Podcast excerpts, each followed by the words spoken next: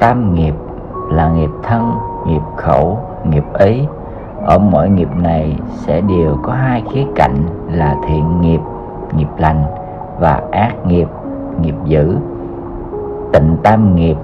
là làm cho các nghiệp dữ được tiêu trừ, chuyển hóa nghiệp duyên bằng cách không gây thêm nghiệp dữ,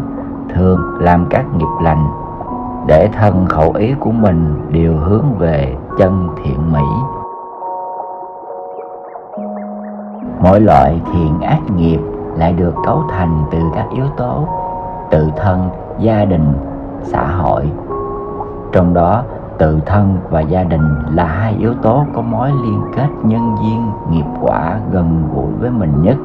Ở yếu tố tự thân, đó là những nhân mà mọi người đã gieo từ nhiều đời, nhiều kiếp đến nay. Do chính bản thân vô tình hoặc cố tình nuôi dưỡng những nhân ấy trổ quả thông qua thân khẩu ý. Còn ở yếu tố gia đình, nếu tính luôn từ nhiều đời nhiều kiếp trước đến nay, thì một người ở kiếp này sẽ chịu chung những nhân viên nghiệp quả với gia tộc thiên liêng ở cõi vô hình và những thành viên trong của quyền thất tổ. Gia tộc thiên liêng ở cõi vô hình thường trợ duyên giúp cuộc sống của đồng tộc mình được thuận duyên, tinh tấn, ngày thêm trọn lành, vĩ đại. Những phần tử được xem là gia tộc thiên liêng, bao gồm các nhóm từ quá khứ đến hiện tại như ông bà, cha mẹ, anh, chị, em, bạn bè thân thiết, vợ chồng, người phối ngẫu, con cái, tri âm, tri kỷ. Người mình dẫn viên tu tập, người dẫn viên mình tu tập thầy cô giáo, học trò, cha mẹ nuôi, con nuôi, thú cưng. Chúng sinh đã được mình cứu giúp, phóng sinh. Đồ vật được giữ gìn trân quý cây cối trồng bằng tình thương vì bổn tôn chiết linh ra linh hồn mình,